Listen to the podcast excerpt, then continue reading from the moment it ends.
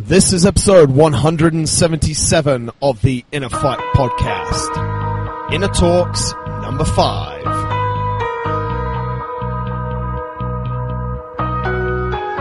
Welcome to Inner Fight Podcast. My name is Marcus Smith, founder of Inner Fight. I'm happy to bring you another series of Inner Talks in this week's Inner Talks number five, where we have five great speakers that share their stories. Where you are in the world, thanks for tuning in. Let's jump right in.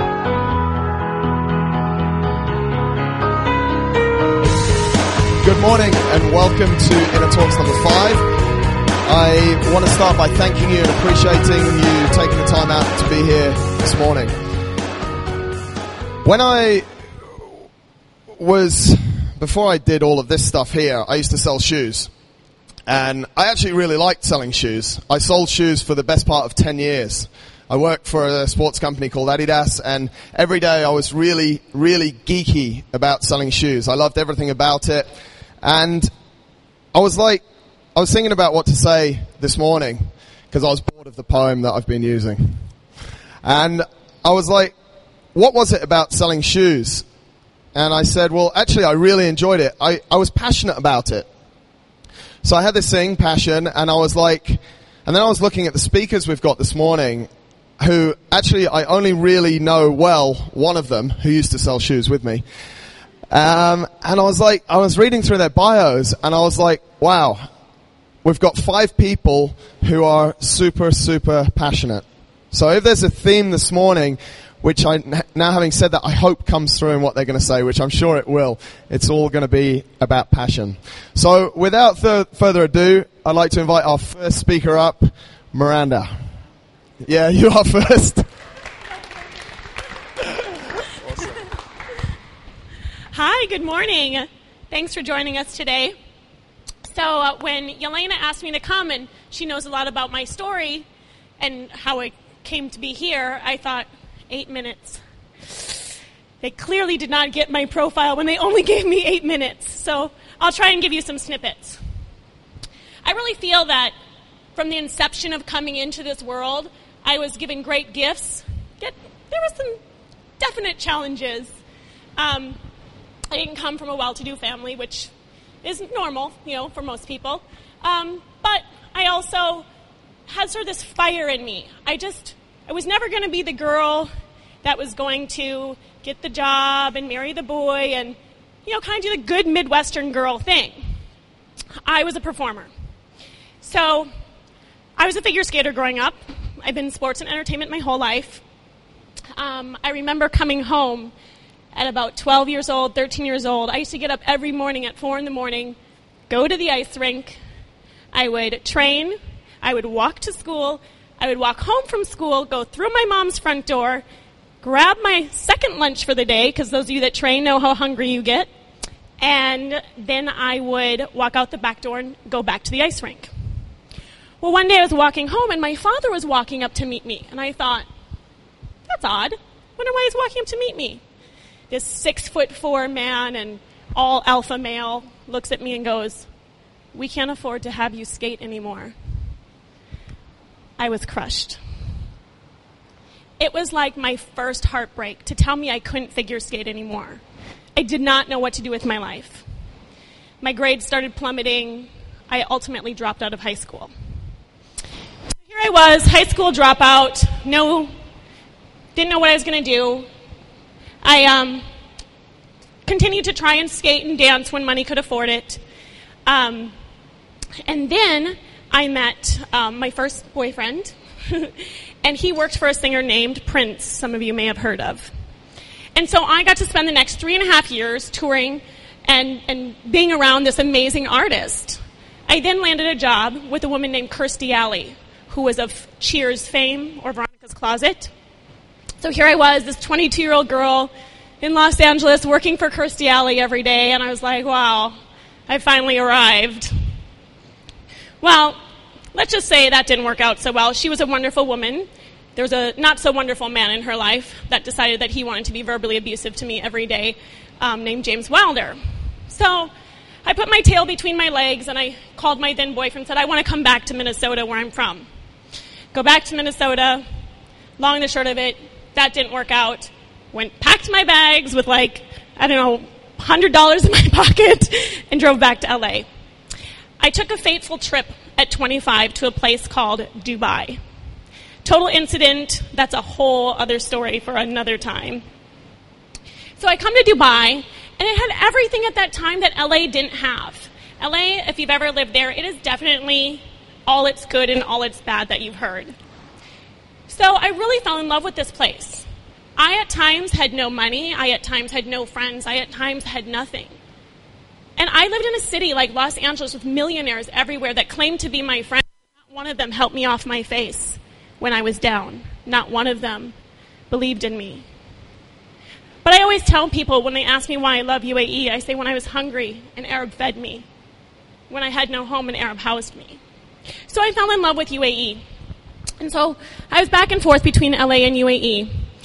And I, um, at one point, through a chain of events, um, ended up once again at rock bottom. And I was living with these two gay guys in Miami, Florida. I didn't know where to go, what to do. And somebody once again believed in me and thought, you know what? You got a knack for sales. I knew a bit about fashion and gave me a job as an agent in Miami Beach. So we went to this convention, and a woman named Christy McCormick was there. Christy McCormick did for me, the first day I met her, what some people I had considered at that time my best friends had never done. She looked at me and she said, You belong in New York City.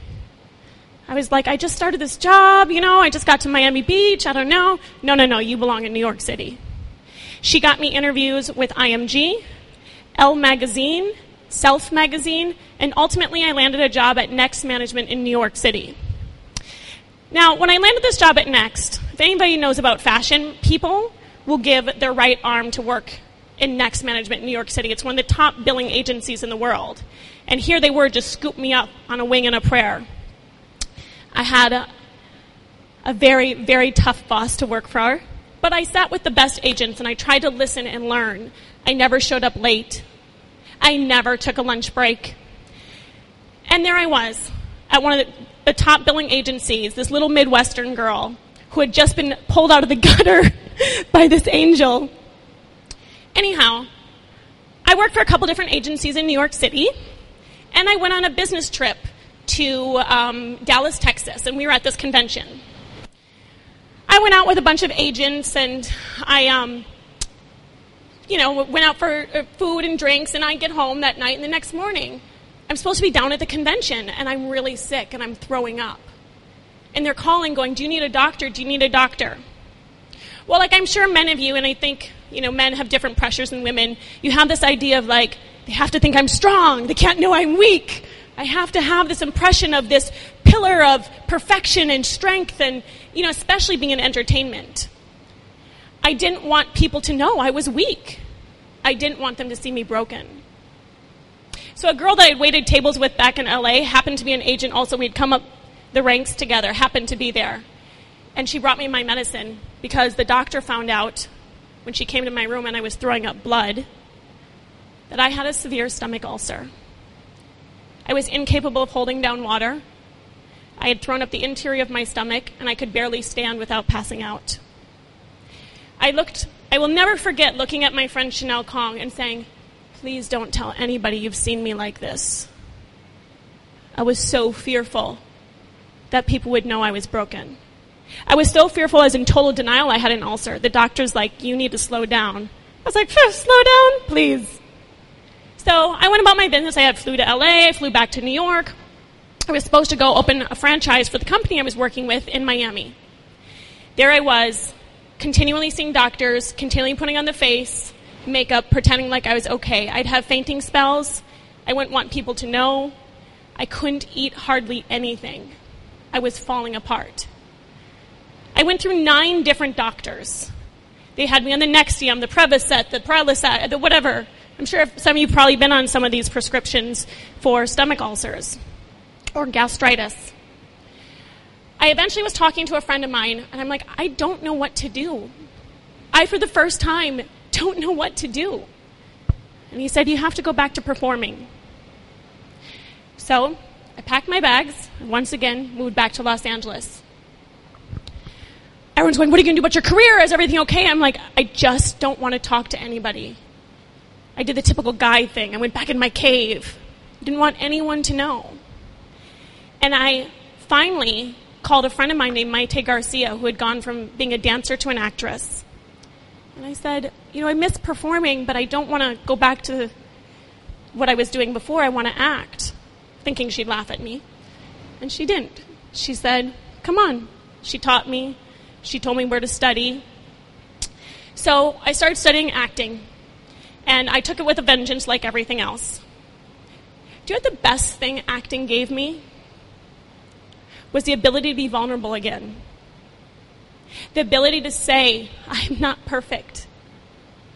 The ability to be able to be open to the human experience as opposed to the airbrushed one we see in Cosmo magazine or magazine du jour. So I'm studying with a woman named Michelle Danner, and she says to me, her sister says to me, What do you know about this place called Dubai? I said, Oh, you know, I told her a little bit about my history with it.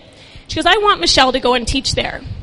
Now, this is about, I think, 2008, which was the heart of the recession. So I'm calling, I'm trying to get every contact I can in Dubai, and nobody wants an acting coach. No one has the funds, no one's interested, no one gets it.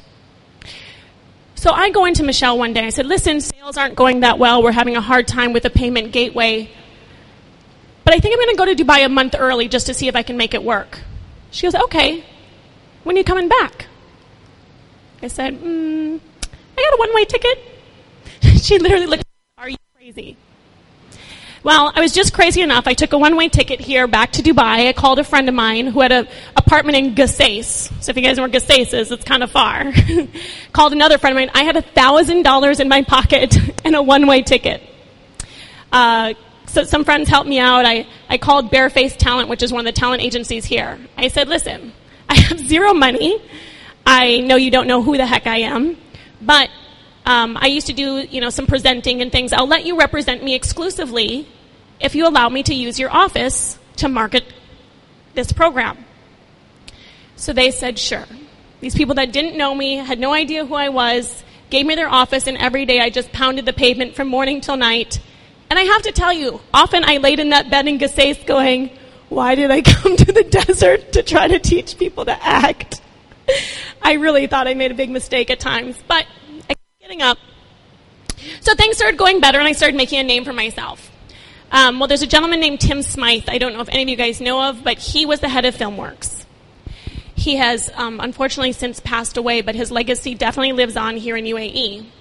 At the time, he had brought MI4 here. He had brought Syriana here. He had brought all the big productions that you know that were filmed in UAE came through FilmWorks and because of this man, Tim Smythe.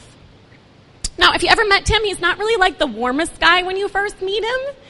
So even me, I get intimidated too, so he's a little intimidating. But this wonderful woman named Jessica Swan, who used to be on Dubai Eye here, this little blonde pixie with blue eyes, had caught sight of my work, and she too believed in me. She put me on a panel on the radio with Tim Smythe. And I was with Tim Smythe and a bunch of other people with titles much, much bigger than me. And after he said, I want to do business with you we need a good casting director in this town. I said, let me tell you something. I was in management. I ended up in the hospital. I'm not doing it again. Well, as I was trying to cultivate these actors, I didn't see any great opportunities for them. Six months later, I was in Tim Smythe's office going, you know, this town needs a good casting director. I think I'm the woman for the job. he said, I figured you'd be back. So, since then, um, we now have Miranda Davidson Studios which does media training, which includes acting, public speaking, and we do casting as well. We have been blessed enough to uh, uh, work on a large Kanye West project that was shot in Doha. We did a $20 million Chinese movie with Tim Smythe when he was alive. It was the largest Chinese movie to ever be shot out of China here in Dubai. And we most recently did the Abu Dhabi portion of a little movie you might have heard of called Fast and the Furious 7. We are currently in pre-production for another major motion picture, but I can't tell you what it is yet, but I'm sure you'll get wind of it. My point to this is to just tell you, number one, nobody does it alone. Number two, I don't want to perpetuate this idea of perfection. I don't want to perpetuate this idea of um, immortalization, whether you're talking about a celebrity or uh, your boss or, or your father, whoever it is. I want to perpetuate the human experience. I am only as good as the company I keep. I am only as good as the people that I can touch, that I can connect with, that I can feed off of. One thing I have learned, and there's a lot that I still have to learn, that's for sure. But the one thing I've learned is the people you surround yourself with can either be toxic, poison you and bring you down, and end you up in the hospital like I was, or they can be pillars of strength, support, wings. You don't need to constantly fight the battle. You don't constantly need to be strong. And you don't constantly need to try to live up to perfection. I have most certainly felt that I could not go on before. And if it was not for a grave support system, one of the top ones being my assistant who's sitting here with me, who has in the last few years been my pillar of strength when I was incapable of being strong. So, thank you.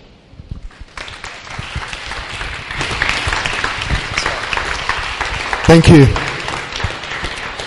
Our next speaker was actually introduced by someone who's spoken before, which is excellent. If anyone wants to introduce someone and have them to come up here, that's awesome too. Ladies and gentlemen, Brendan.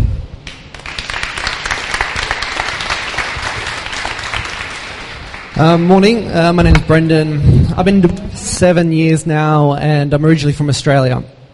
One year ago I got married in Kenya. And uh, people often say, why Kenya? Did you marry a Kenyan? That seems obvious. Um, no, we got, I got married in Kenya because I wanted 52 Kenyan children to come to a wedding to my Russian wife. So, work that one out. It all started five years earlier. Uh, I was on a trip in Kenya. Uh, I started in Mombasa on the coast and I worked my way up to uh, the Ugandan border and I got to experience everything in between. This is in 2010, so it's still, you know, fresh from the, the 2007 violence when there was a lot of uh, ethnic killing and tribal violence. So the country was still sort of healing, but I fell in love with the country right there and then. The people, the place, the atmosphere. Anyone from Africa knows there's something special about Africa, but people that go and visit Africa, uh, I think, can be really be touched by it. Uh, there's a quote from a former Ghanaian president said, I am not African because I was born in Africa, but because Africa was born in me. And that's how I really feel about Africa. On that trip, I really felt something about Africa just was planted in my heart. Here's a little country boy from Australia, now in Africa, just falling in love with it. On the last night I was in Kenya, I was chatting with a guy called Martin. He's uh, he leads a, a, youth organization in, in Kenya, and uh, they have helped around 40,000 kids over the past 10 years stay out of trouble. And I just said, what is the future for Africa? What is the future for Kenya in particular? How, what, what is the way out? You have so much potential, there's resource. What's holding you back? And he said, Brendan, we don't need white man coming here and telling us what to do or just throwing money at the problem. That's not going to fix it. We need to be equipped and empowered to work ourselves out of trouble. We want to get ourselves out of this. And so I said, okay, well, as a, as a Mzungu, which is Swahili for white man, what, what can I do? He, he told me about this house around the corner in his community, a two bedroom house with 52 children living in it. as an Aussie growing up with uh, one brother, one sister, mum and dad, we had a big four bedroom house. And I felt that was too small sometimes there's 52 kids living in a two bedroom house. So I said, take me there. Let's have a look at it. So I walk in and I meet the amazing Mama Rose, this big, beautiful Kenyan lady who's in her mid 50s and she's the one that's looking after these 50 children. Two bedrooms, one room full of boys, one room full of girls. And instantly I, I knew I had to do something. Uh, I could not walk away again being the same way. Uh, so long story short, we walked. I walked out of there. I came back to Dubai. I, I started helping where I could with what I would call band-aid fixes, just uh, paying school fees, keeping rent paid, keeping food on the table. Not just me, sorry, a bunch of friends. Uh, and at one point, I realized this is not what Martin said. This is not self sustaining. This is not equipping and empowering the locals. This is not the long term solution. So, with a group of friends, I, I fu- we founded a charity called We Care, which is this logo here. And it wasn't because there was not enough charities out there. There's lots of charities in, in Africa, and they're all doing, some are doing a great job, not all. Um, so it wasn't to make a new charity, but it was just to be able to have a, a personal impact on these kids and have a platform where we could access sustainable funding, where we could access uh, capital and means, where we could really set a platform for, for sustainable change. My goal with We Care is to put ourselves out of business. I really want to set a, a community project, a self sustaining community project, to put ourselves out of business. Uh, so We Care was born, um, and it was at this time actually I met my wife. She was working on another charity project in Kenya, and uh, I managed to get her on board uh, at the same time we were founding the charity. So uh, I think that really got her interested in, in our project, and maybe even me. And luckily enough, she married me. Um, so this is why we ended up getting married in Kenya. Uh, f- for me, I felt like sometimes though over the past couple of years is is paying rent enough or is, is keeping food on the table enough? Is it really helping? And just one quick story of a, of a girl called Janet. Janet is uh, 13 years old now. She came into our home at 11 years old. She came from a, a family where her mother passed away, so uh, her father was abusing her sexually. Uh, then her uncle was abusing her sexually. And she was then rescued into our home, uh, luckily enough. And for the first four, five, six months, she was not talking. She was pretty much tramotion, uh, emotionally traumatized. And uh, especially with men, she would not talk to men, and, and completely understandable. And I remember about six months after she came into the home, I was, I was there with my grandparents and my, my wife, and we heard this horrendously loud, joyful laugh. And we turned around, and it was, it was Janet. She was smiling. It was just something like something broke in her.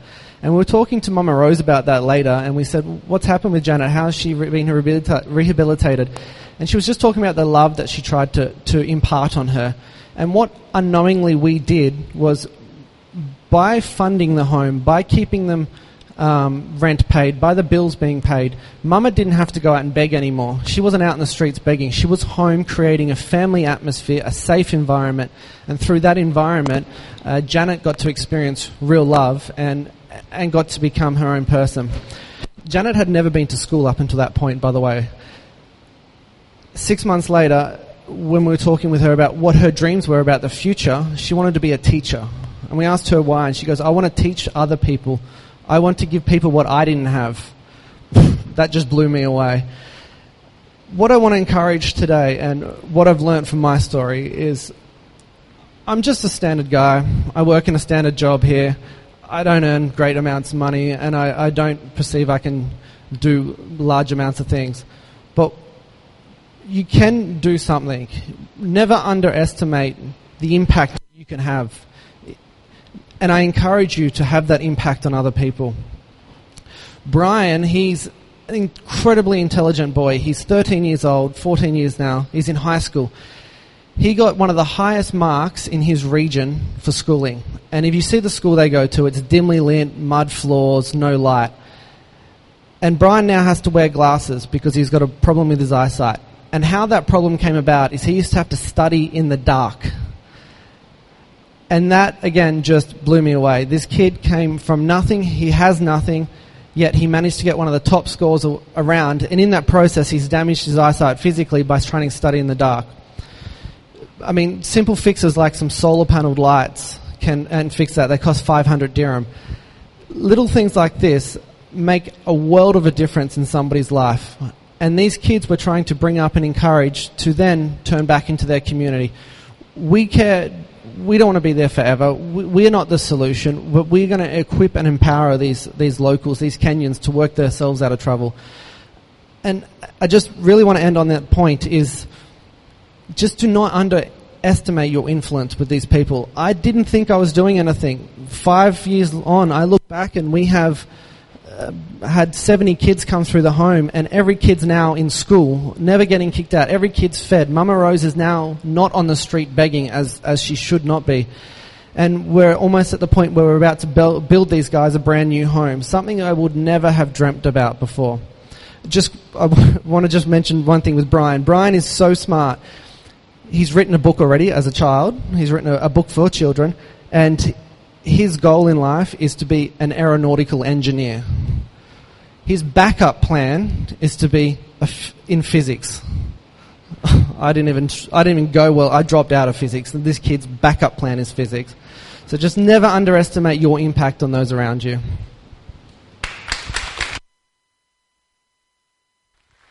Thanks a lot, Brendan.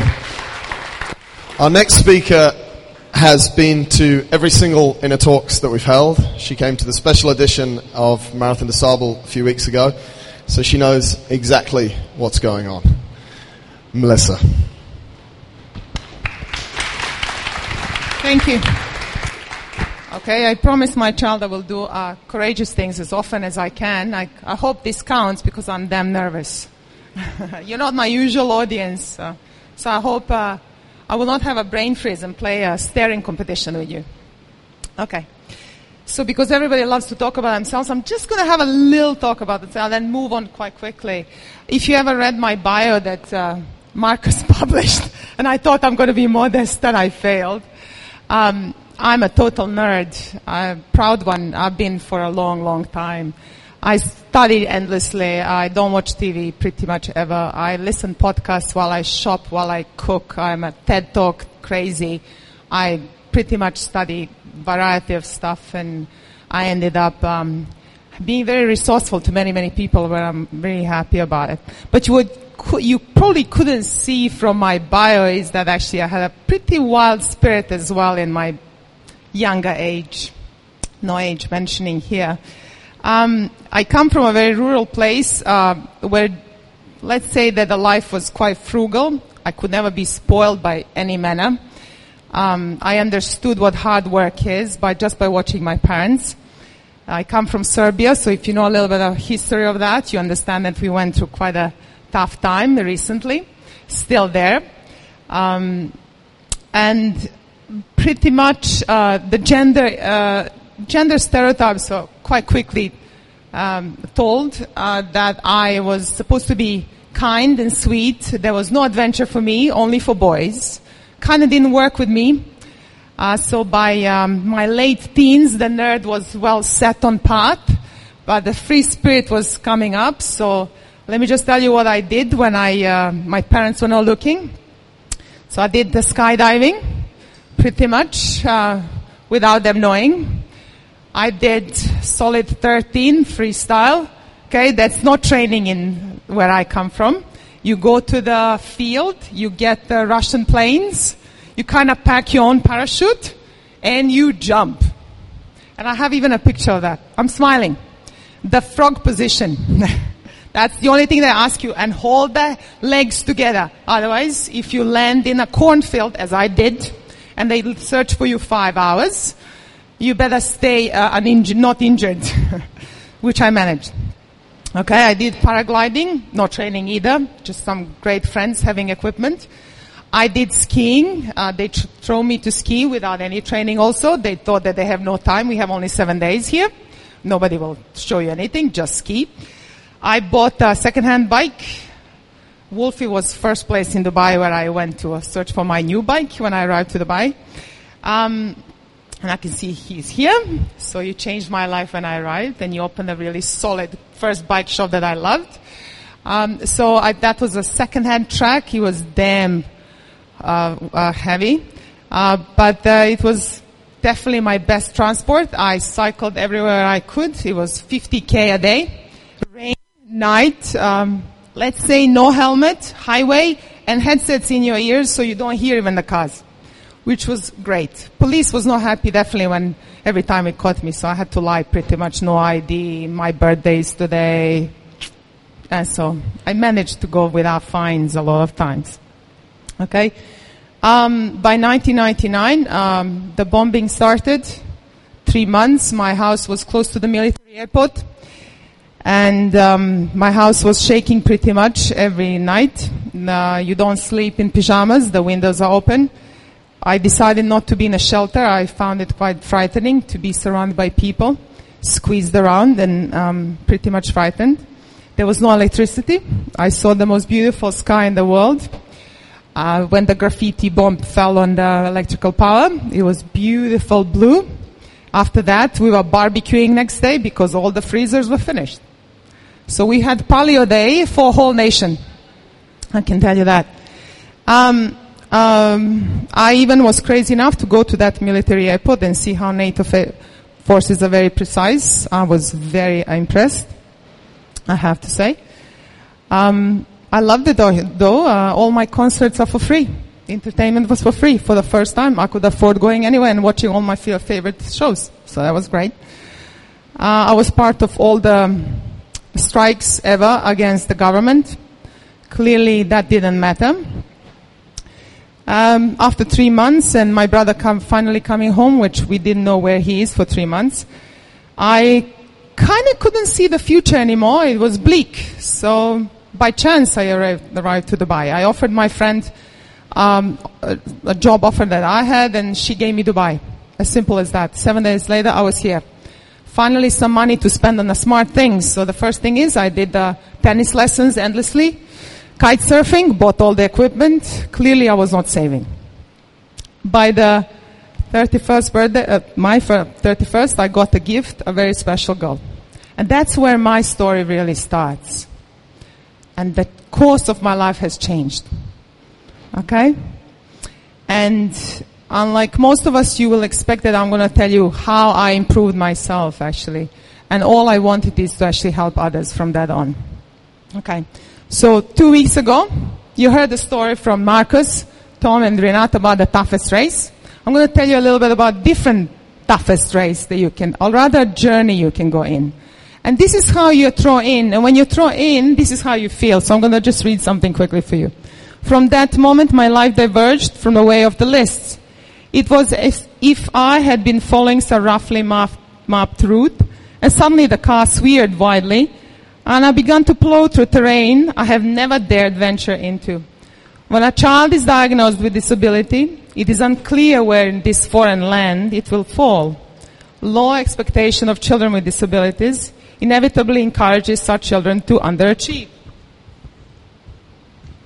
My child might do all sorts of things, and it might not. There would be no certainties. When I try to construct a life list, it is solved into daily tasks. I could no longer imagine what lay ahead. Uh, if you ask any parent who have child with uh, any special needs, they will tell you that from the southern road where it was lightly well lit and all your friends were around you, you suddenly end up in a um, no no light street. You're lost and pretty much feeling alone. I'm in this race. Um, every child is special. Mine was not special. It was is different. We didn't know how different. We find out after I insisted to be assessed over and over. By her third birthday, we understood that um, she has dysphasia, uh, hypermobility, sensory processing issues. Now, probably for most of you, this is coding. It's like strange language, right? Okay. Uh, it's, it's related to language. She could not acquire language. As simple as that. She just couldn't talk. By three, she was talking gibberish. It's just, we didn't know what's going on. But we had to go in school. We just, we were discouraged by speech therapists that everything will be fine. By 3.3, she was kicked out of her school. By her sixth, sixth birthday, I changed another three schools. Okay, I was relentless in finding where she belongs. Finally, we ended up in a, one of the best schools to support children with special needs. I, um, this was my fight, and I then was not going to lose it. I dedicated everything I have. Okay? So, in the meantime, I start realizing I am not alone. It's just that these people are very silent. You just don't know about them. You met them, you just don't know. And unlike the roughest and toughest race you guys talk about, these people don't talk about it. They don't even have where to talk about it. Believe it or not. And I'm talking here in UAE. I'm not talking about internationally at all. So who is in this race? Okay? These are the parents, and I'm just going to, so I, I really want to kind of tell you, we, these are the kids in schools. Okay. Dyslexia, dyscalculia, dyspraxia, apraxia, dysgraphia, dysphasia, ADD, ADHD, auditory processing disorder, sensory processing disorder, uh, autism spectrum, Down syndrome, cerebral palsy. These children are in mainstream schools. They belong there. But somehow, they just don't fit in Dubai and UAE. Okay? Let me just tell you something why this race is so hard. There is no preparation. Nobody prepares you for this journey. There are no distances to cross. There are no rest days. There is no map. There is no road. Guess what? There is no finish line and depending what you get out of these names, your starting point can be very, very different also. There are shortcuts for the lucky ones. The ones that can afford the shortcuts. Mind you, you pay regardless a lot where you start. So let me tell you how seven, how much seven years looking after my child cost us over half a million dirham. Okay? Now that's injustice. Because these names don't apply, these all learning disorders don't apply to rich people. Everybody is affected and it's an unbelievable injustice to let these kids fail because you as a parent cannot afford paying 400 dirhams per hour for intervention. Depending what your child has, you will end up four times a week in a therapy, plus the school, plus the shadow teacher. If my school costs 47,000, your child will pay 47,000 for the shadow teacher and for each therapy 400 dirhams. Do the math clearly this changed my life. Um, apart from free spirit and all the spending on the sport was a long time a dream. Um, we had to go back to frugal life. Let me say that was not hard for me. I'm used to it, so I don't think I suffered much there. But at the moment, I believe I run this race pretty good, and I reached hope. I think I set up a damn good system for my child. In the meantime, I learned hips. And I wanted to do something about it. I promised myself that I will not allow other people who enter this race do what, experience what I did. So the first plan was, and I made a five years plan. Guess what? That's a long-term planning. So I first thought, you know what? Working from outside the system didn't pay off at all. I approached individual parents, I approached individual teachers, I spent with principals, and I bought books for the school and videos and I educated as hard as I could, but I realized you have to get into the system to change the system truly. So I decided to do a master's, change my qualification. So I did two years master's. I did severe sitting, which I hate, but I did it. So I just finished my master's. It's in applied psychology. It was locally done. So I had to go back and sit in lectures and do all like all the little kiddos. Uh, and then I decided to uh, do a step two, which was relieve some of the parents of frustration not knowing where are the centers in Dubai, where are the events, workshops, experts, where do you do assessments. Amazingly, that is not centralized information at all. So you end up not only worrying about your kid, but where to go. And even if you have the money, you don't know where to spend it, which is quite frustrating. So I decided to create a platform where I'm going to literally get all this information that I by now knew and share with others. And as wondrous life can be, and I'm going to call someone's name right now, I came to the first inner talk. I heard Tom. He talked about importance of social media. And I approached him. And life is wondrous, as I said. Tom said, talk about what you want. I was a bit confused. I needed guidance. And he offered not only guidance, he offered to uh, create a web website designed with his team, uh, and for free.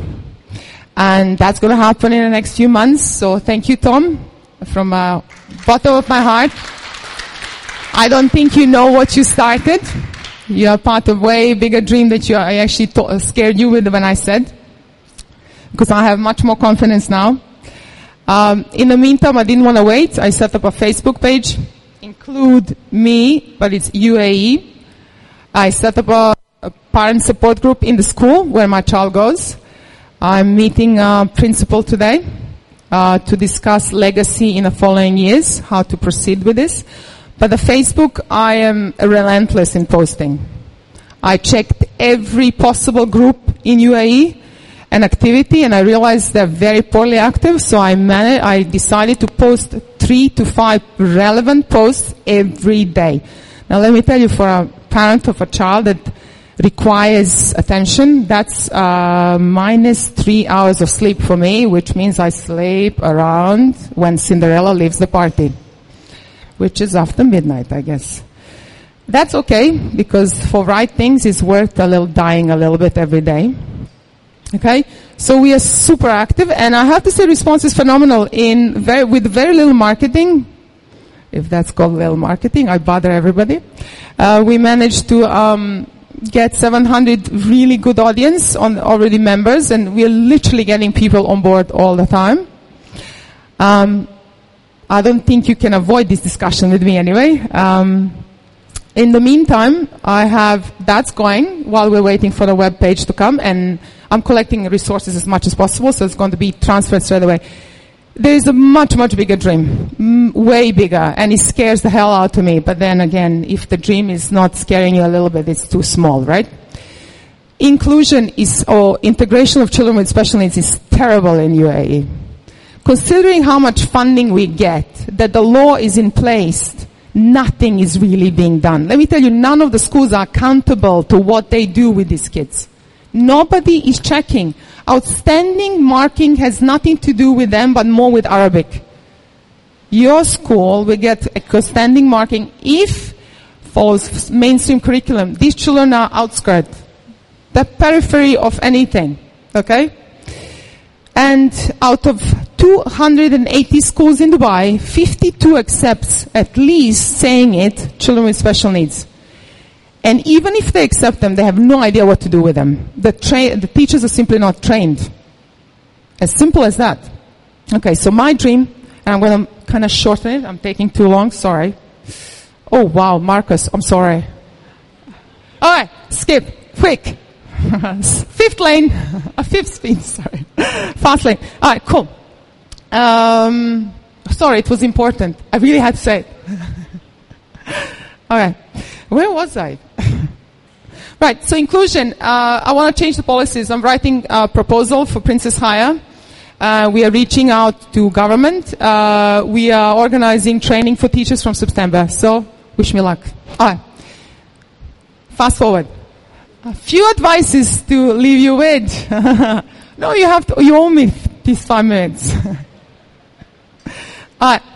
If you want to make a difference, and I hope most of you want to leave some legacy and kind of move away from self and look unto others, um, find a cause that really deeply and profoundly touches you. If you can't find a cause, kind of seek out silence. Those without voice need you the most. Take care of them. Voice is power.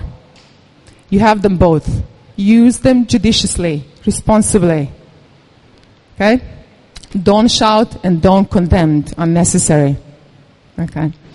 The next point is understand why there is a problem. Really understand why there's a problem there. Why it's chronically something around you. Why it doesn't change. And the, the, one of the biggest reason I find is that nobody defines problem properly.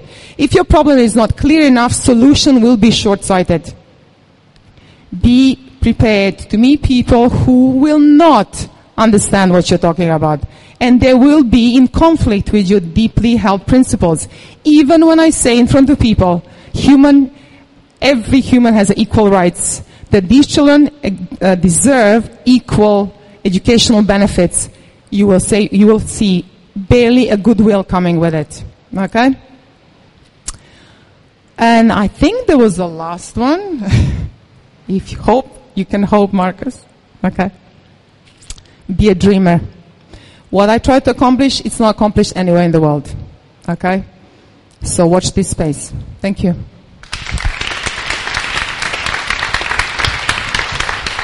Thank you very much. Whatever they said about women and timekeeping, it's not true. The next speaker, I do actually know, and this guy came to me one day and said, Give me a chance. He was working in the marketing department at Adidas. He wanted to get passionate about shoes with me, and I gave him a chance. About eight months later, he came to me and said, This isn't for me. And I was like, Awesome. I've given you a chance. I sort of put it out there. Everyone told me not to take him, and he said he didn't want to stay. And I looked at him and I said, What do you want to go and do? And I could see this look in his eye about, and he started to explain it. And I didn't challenge him. I didn't say anything. I said, mate, whatever you want to go and do, go and do it. I'll make your exit from here as easy as possible. Two weeks later, he left Adidas and has gone on to do some absolutely incredible things, which hopefully he's going to share with us in the next eight minutes. Hanny. Hello, hello. Tom, are you going to design a free website for me? no? so, uh, just over three weeks ago, I was in my space doing my own thing, and then an email pops up uh, from Marcus, and it had three lines in it. It's like, Inner Talks, 28th of May, you are talking. This is not a negotiation. Clearly, this guy has a lot of skills, but probably negotiation is not one of them. So I was like, whoa, you know, I, I'm very busy in my space. I have so many things going on, and just that thing popped up, and I need to think of what really I want to talk about. So I was like, market is unread, attend to it later. And I continued to do my own thing. But somehow it just kept popping up. And what's interesting about it is it's an open mic, and in our environments, like in, I work in communication, so I'm very used, used to speaking in front of people. But usually I know what I'm going to talk about. So, like if I'm talking about marketing st- strategy, etc., but and I know my audience, but this time is like I can potentially talk about anything. So my creativity was like skyrocketing, and uh, what else? So I was in this space, and uh, fuck, which is I'm actually now it's it's making me nervous uh, because when it's personal, you can potentially look back into your life. So I was like, what what am I to talk about?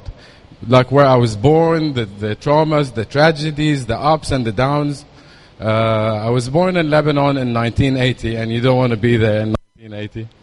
Uh, however, uh, I had such an eventful life.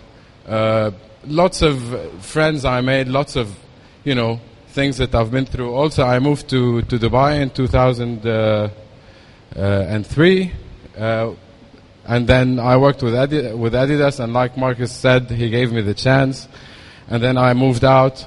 Uh, in 2010, uh, I joined Inner Fight, and Inner Fight was really a springboard uh, for me. So I'm forever, you know, uh, a disciple of Inner Fight, and it gave me so much, and I'll explain to you why.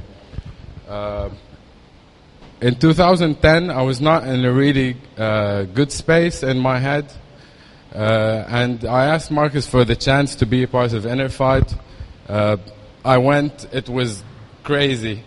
Uh, you know, I've, I've never been exposed to such amount of fitness and whatever. It, it was like really mental. So I didn't know what happened, but I know that the next day I couldn't really walk. I, I was completely, you know, screwed up. So I missed the following day. And, uh, so Marcus sends me a text at six, like the workouts were at six, so like seven oh five, sends me, "Where are you? Like, why did you not show up?" And I was like, "I can't feel my legs." He was like, "It was like last warning. This spot I can give to so many other people." And remember, in 2010, it was a very very small circle. Uh, I actually had to, you know, asked multiple times to be given that spot. And that spot was actually given free of charge at that time. Uh, so it's like, you know, I'm not taking bullshit from you. If you want to commit to the program, you're going to listen and do as I say. And probably that was the first time I get into commitment and discipline in that manner. And uh, that was a journey that was from 2010 to 2013. So we're talking about three years of waking up at 5 a.m. every morning, day in and day out. This is something that I had not had in the previous 30 years of my life. And obviously that has started to have positive impact and change on my life. I was waking early, I was fixing, I was sleeping early, I was fixing my food, I was feeling energized, you know. Uh, so in my workspace, I, I became a team uh, player, uh, much more focused, much more committed, etc. So uh, I gained enough confidence in those three years to get to a point whereby, you know what?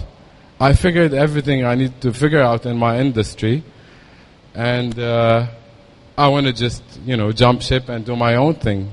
This is how confident I became in my skills and, you know, in my, like, if you like, my sharp vision. So I went to Marcus and I was like, I'm thinking of leaving, and he was like, do it. I, I did not really have a plan. Uh, he was like, you're going to figure it out. Of course, Marcus, among other things, but uh, or among other influences and important people in my life. Um, so I did it, uh, and now my business venture is two years old, and we're doing great. Uh, so anyway, long story short, from the the moment I received that email, I was like, right, what am I really going to talk about? Am I going to talk about the previous 30 years that I had in my life and all the ups and downs that I've had in my life? Or am I going to talk about, you know, my business venture and how well I'm going to, like, how am I really going to inspire you by telling you we're doing awesome, we have so many projects, we're this, we're that, or, you know, poor me, I had so many adversities in life. What is it that I really want to talk about? So I was like, from the moment I received that email till the, you know, this moment that I stand in front of you, it was 21 days. So I was like, what can I possibly achieve in 21 days? So I want to live in the now. I don't want to talk. I don't want to talk the inner talk. I want to walk the inner walk.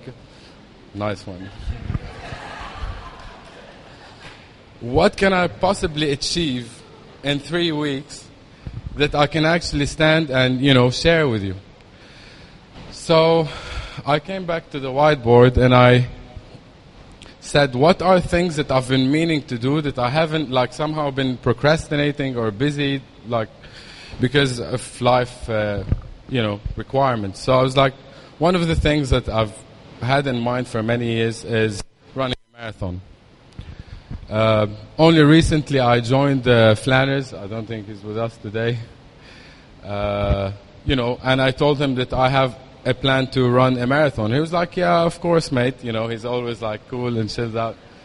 So I created a, an account on Training Peaks and I attended a few of the sessions. I did a couple of runs, but then, you know, I'm flying with business and soon our relationship just became WhatsApp buddies, moving my trainings, you know, from like the sessions that I missed. So, so obviously we fell apart and it wasn't like the energy was not there, so it didn't happen. So I was like, interesting. I have three weeks to actually run a marathon, and if I succeed in doing that, then that's something to talk about. So I didn't really have a plan or a program. I said, let's keep it simple. I walk out of my home and I run as far as I can, and uh, wherever I like, my you know, can't go on any further, I just take a taxi and come back home. It it, like I don't need a program. I don't need to overcomplicate things. I, I found that I was overthinking things. So it was like I, I was actually smoking earlier that day. I have a bad habit. So like completely unfit, completely not prepared for anything. Um, but now I accepted the 21 day challenge. So it was it was Wednesday evening, I finished a very long day at work, so I said, right, I went back, I had a banana, and I was like, I'll just walk out of home and start running. So I live across, like uh, next to Mall of the Emirates, I crossed the, the metro to the other side of Sufouh Road and started running towards Beach Road. And I was like, the first 500 meters that I started running, I was like, okay, so I promised myself that I'm going to run as far as possible and then I'm going to grab a taxi. So what, what did I really mean by running as far as possible? Because as long as I'm conscious, if I don't faint, and as long as I can keep on, you know, putting one foot in front of the other, and as long as there are grocery stores to serve as water stations down the, you know, beach road, I should be fine. Um, so in the first 500 meters that I started running, I thought, is it possible that I can actually run a full marathon just like that? Just walk out of my door and run a full marathon. I was like, it, it felt overwhelming, but I was like, let me not overthink it and let me just run, you know? And then another idea came to my mind. It's like, no matter how unfit I am, surely I'm probably fitter than Marcus and Tom on their last day of the run of MDS. So in my mind and in my legs in my condition, if I show up on the tent on the last day, I'd be like, I'd smoke them. Even though they're, they're fitter, but definitely they would be like completely screwed up by, by that time. So I was like, my two imaginary friends are with me and I'm running the last marathon with them.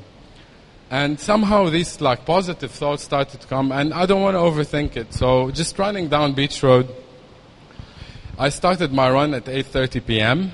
Uh, and just running down the like probably at two hours later, one and a half hours later, I was in front of these coffee shops on Beach Road, and you have all like the guys smoking shisha and. And I was like really tired, so I was stopping and vomiting in front of them. Ugh, I'm so you know. Uh, but I kept on going, using grocery stores for my water stations, and going and going and going. And as I was going further and further, it started to feel that I can actually finish the marathon now. Like, why would I not? But I was still like hesitant till I got like to the dry docks, which was 22 kilometers down the road. And there I stopped running for a moment. Uh, it was a bad time. Like it was already three hours down, so like I wasn't running for time. I was running for distance. I, I was just running for, for the hell of it. So, uh, so I said I have two options. Either I keep on going towards Sharjah because that's what I promised myself, or if I turn around and come back, then I can get back home and it'll be like a full marathon, and then I would have achieved what I had set to achieve. So I was like, you know what? I'm gonna turn around and come back, and I did. And seven hours later, I was back home. Having. Thank you. Having run 44 kilometers. So I came back a marathoner. I like I literally left my doorstep, ran my first. I've never ever ran such a distance. I've done only one half marathon in 2013. So that was great. I felt like I was like first. I was like, that's interesting. On the first day of the challenge, I finished a marathon. So what can I possibly achieve more in 21 days? I was like, wow. Faster. okay. So, okay, so I can wrap up. Uh, so it, the, the idea of mental strength really evolves into uh, wanting to understand something about mental weakness. Uh, in the house of no weakness and in your presence, the last speaker, I can see you. I need to choose my more uh, my words more carefully. I was like, I want to go to a place where to see people with special needs because I was never, you know, I don't know what it feels like. So I called my friend Lola and uh, she told me if you can come on Sunday, you can volunteer. We're going to be in Vox Cinema or something. So I went there and I went to the cinema and I was sat there you know, volunteering, helping. And there was a guy next to me that was with a Down syndrome, an autistic guy behind me, like a schizo here. So I was like, wow, it, it was just like I just ran a marathon. I can think in a critical way, I can analyze, I can memorize, I can do so many things. And these guys are, most of them are abandoned. Like they're like families, no one asks about them. So it's like you said, it's also very difficult for them. So I felt humbled, I felt thankful, I felt grateful, I felt more determined that I want to achieve even more stuff. So I was like, what can I possibly achieve more? Uh, you know, I had a very big project for, for May 15, which kept me like really, really busy. Uh, so I was like, I'm confined in my home, like home office. I can't really move a lot, so I can't really go to the gym every day or whatever. So what can I possibly do inside this space? Uh, and I chose basic moves like push-ups, sit-ups, uh, burpees, uh, you know, double unders, whatever. I chose eight moves and I said I'm going to do a thousand of each. It's something that we've done once before or a few times before. Uh, and here I was actually continuing to do my own thing, but now I can take breaks and just do 50 push-ups here, 20 push-ups there, whatever. And all of a sudden I became a very physically active uh, person without changing a lot in my lifestyle.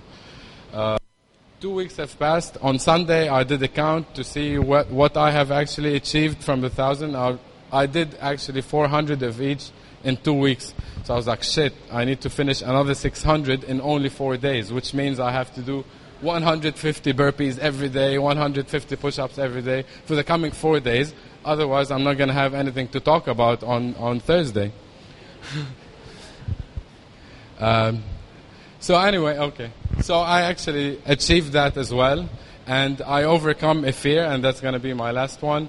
Uh, you know, I for some reason I developed uh, fear, not fear, but you know, I prefer to like uh, shower in hot water. And uh, over time, I was like, I would like, I would like not to shower in cold water, and uh, I kind of avoided, it, and it became like some kind of mental lock. So I was like, I want to do an ice bath. And uh, last night I bought like 15 bags of ice. My parents are in town. Uh, they saw me putting ice in the bathtub. So my, my mother was like, What are you doing? I was like, I'm preparing for tomorrow's talk. and my dad was like, Your son is weird. so I put my feet there and it was freezing cold. I was like petrified in my head. It was like, I can't do it, I can't do it. I take a deep breath and I just dive in.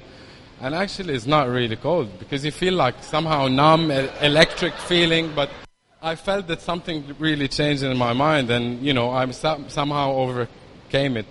So in, only in 21 days, you can see how much I was actually, could have uh, actually achieved. And maybe it's not a lot for many people, but for me, it's something. Uh, and it really put me out of the comfort zone. I felt more balanced, more inspired. You were the inspiration for me without you knowing, so thank you for that, and I hope I gave something back today.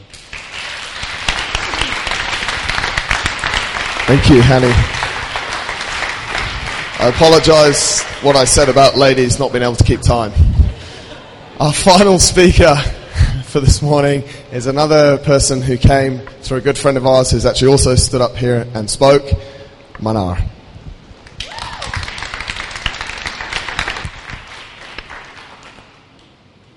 Good morning.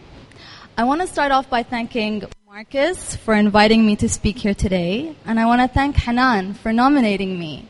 It's really a privilege to be surrounded by such inspirational people and people who are always willing to learn and grow from others. So, my name is Manar, and I created a social media brand called Notes to Self. It's a brand that provides daily notes, information, and advice on how to live your best life.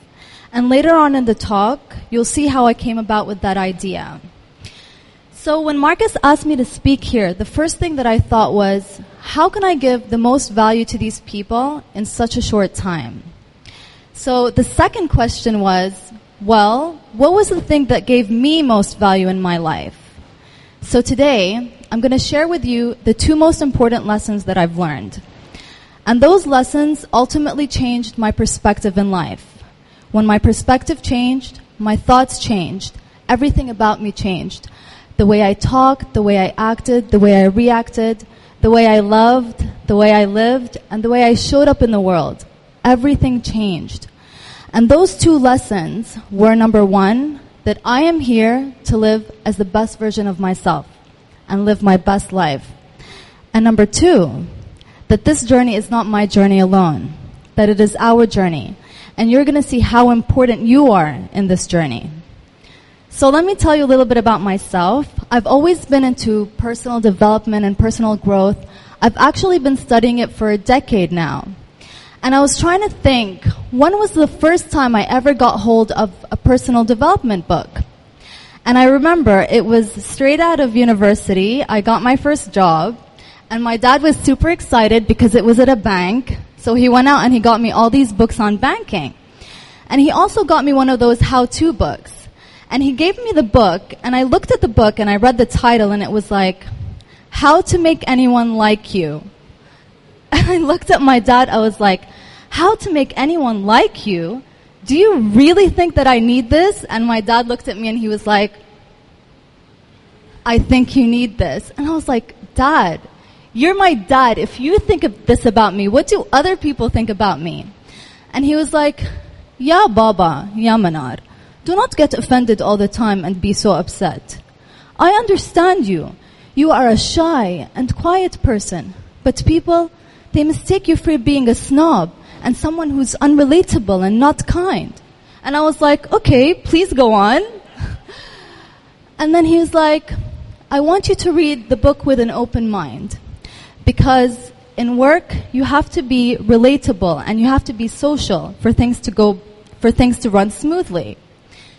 So after getting over my initial drama, I actually read the book and I really enjoyed it. And that was the first time in my life where I looked inside me in order to learn something as opposed to look outside. And I took a lot of the stuff that I learned from the book during my time at the bank and in life. And I was at the bank for about seven years. And after seven years, I had to leave because I got married and I moved to Dubai. My husband and I, we had our kids right away. So I never really had a chance to get back to work and study further education, which was what I was planning to do. So I found myself at a different point in my life. I was no longer this career focused lady who was planning to take over a bank. I was now a wife, a mom, and oh my God, a stay at home mom. I never thought I would be that person. And I really was at a low point in my life. My fears and my insecurities started taking over me. Because you see, my value system back in the day was Manar equals her job title plus her salary. And that was what my self-worth was to me. So you could imagine how I felt about myself, what my self-worth was at that time. It was zero.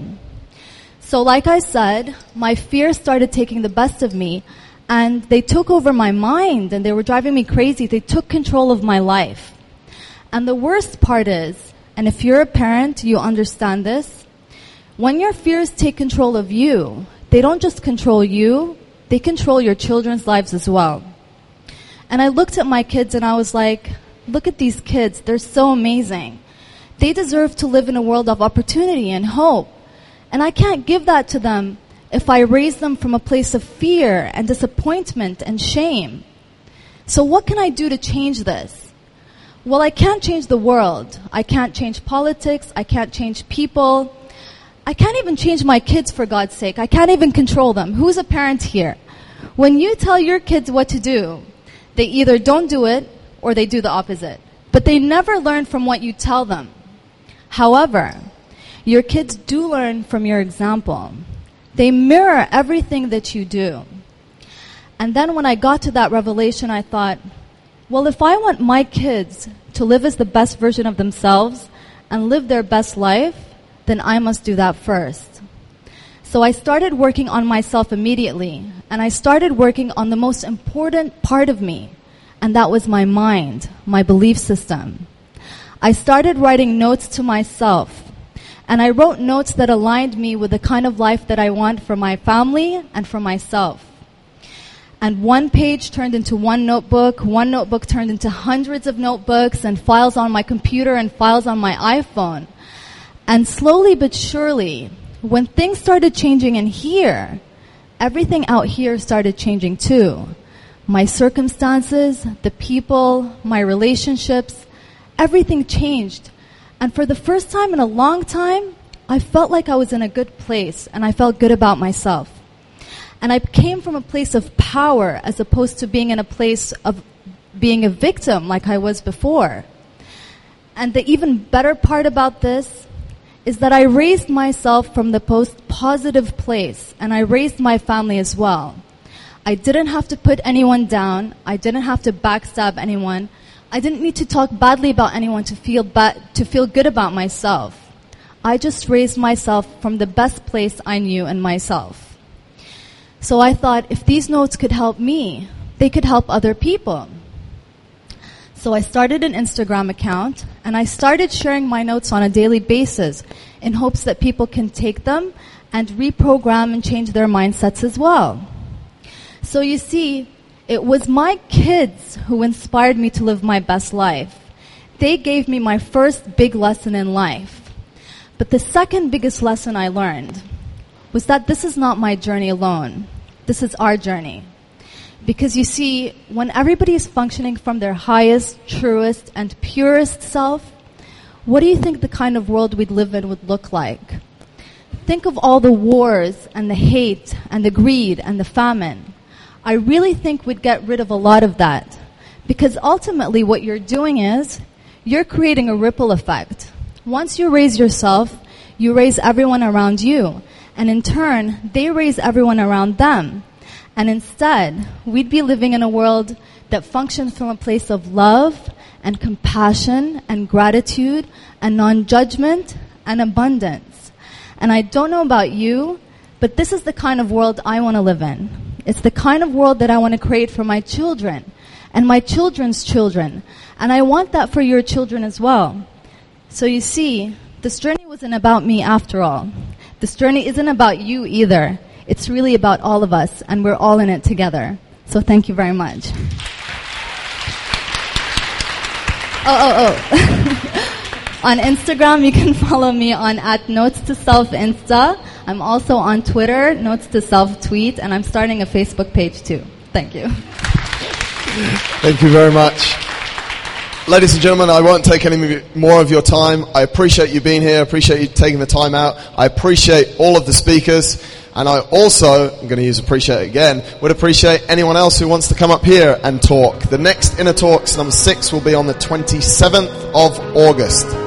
It's too hot to do it in summer, everyone tells me. It's air conditioning here. Thank you very much. I hope you have a great day.